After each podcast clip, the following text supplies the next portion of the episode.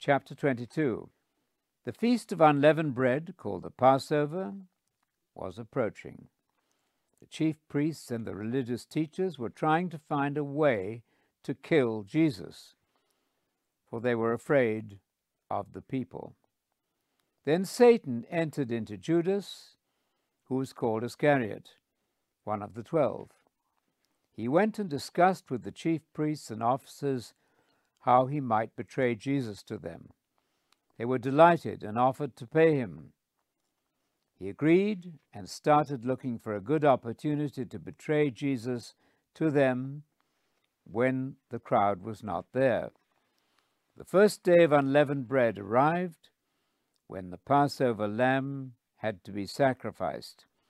Jesus sent Peter and John, saying to them, Go and prepare the Passover meal for us so we can eat it together.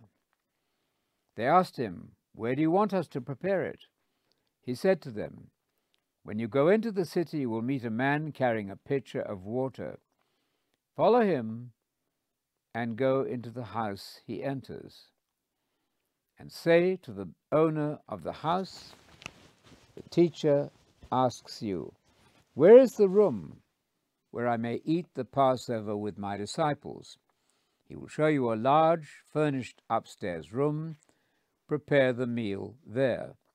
They went and found everything just as he had told them, and they prepared the Passover. When the time came, he sat down with the apostles. He said to them, I've been longing to eat this Passover meal with you before I suffer. For I tell you, I will not eat it again until it is fulfilled in the kingdom of God. He took a cup, and after giving thanks, he said, Take this and share it among yourselves. I tell you that I will not drink of the fruit of the vine from now on until the kingdom of God comes. He took some bread, and after giving thanks, he broke it and gave it to them. This is my body given for you. Remember me by doing this. In the same way, he took the cup after supper and said, This cup is the new covenant ratified by my blood, which is being poured out for you. But notice that the hand of the one betraying me is with mine on the table.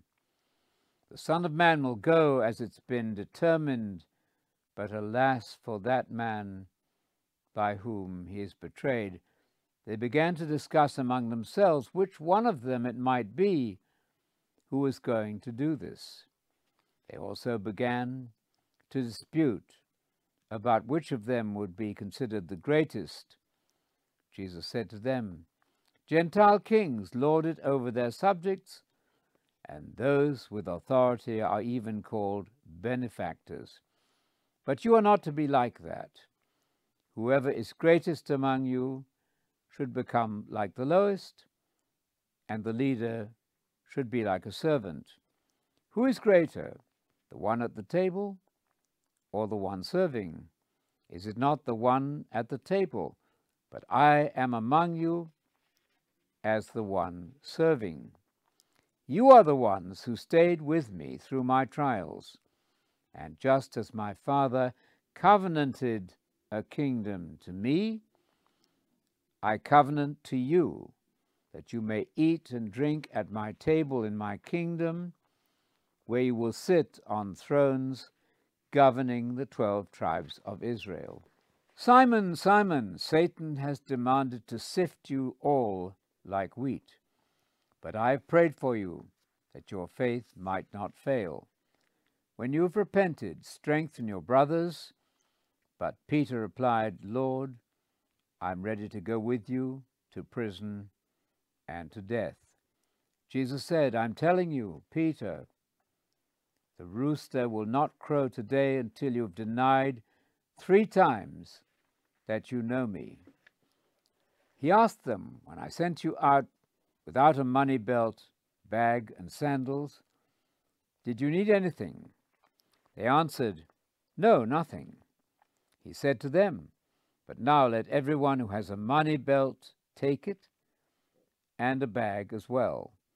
And if you do not have a sword, sell your coat and buy one. I'm telling you, what was written about me must be fulfilled. He was considered among the criminals. What was prophesied about me is now being fulfilled. They said, Look, Lord, here are two swords. He replied, That is enough. He left and went as usual to the Mount of Olives, and the disciples followed. When he got there, he said to them, Pray that you may not enter into temptation. He left them and went about a stone's throw away, where he knelt down and prayed, Father, if you are willing, please take this cup of suffering from me, yet not my will, but yours be done. Then an angel appeared from heaven to strengthen him. In agony he prayed even harder, and his sweat became like drops of blood falling onto the ground.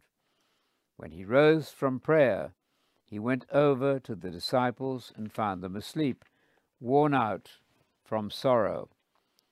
Why are you sleeping? he asked them. Get up and pray so that you do not give in to temptation. While he was still speaking, a crowd arrived, led by Judas, one of the twelve.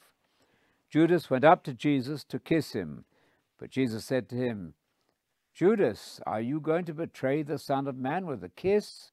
When those with Jesus saw what was going to happen, they said, Lord, shall we use our swords? And one of them struck the high priest's servant and cut off his right ear.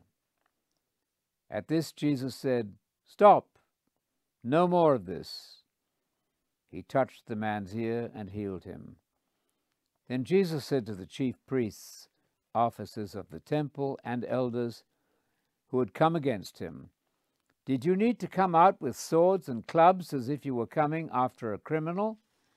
When I was with you every day in the temple, you did not arrest me. But this time and the power of darkness are yours. They seized him and led him away and brought him to the high priest's house. Peter followed at a distance. They lit a fire in the middle of the courtyard and sat around it. Peter sat there with them. A servant girl noticed him as he sat there in the firelight and stared at him. This man was with him, she said. But Peter denied it. Woman, I do not know him. A little while later, someone else looked at him and said, You are one of them too. But Peter said, No, I am not. About an hour later, another person insisted, I'm certain that this man also was with him. He is clearly a Galilean. But Peter replied, Man, I do not know what you're talking about. And immediately, while he was still speaking, a rooster crowed. The Lord turned and looked at Peter and Peter remembered the Lord's word, how he had said to him, Before a rooster crows today, you will deny me three times. And he went out and wept bitterly. The men holding Jesus prisoner were mocking him and beating him. They put a blindfold on him and said to him, Prophesy! Who just hit you? They blasphemed with many other insults against him. When day came, the elders' council assembled, including chief priests and religious teachers, and led him away to their council chamber. They said, If you are the Messiah, tell us. But Jesus said to them, If I tell you, you will not believe, and if I ask a question, you will not answer. But from now on, the Son of Man will be seated at the right hand of the power of God. They all said, So you are the Son of God then? He replied, Yes, I am. They said, Why do we need any more evidence from others? We've heard it for ourselves from his own mouth.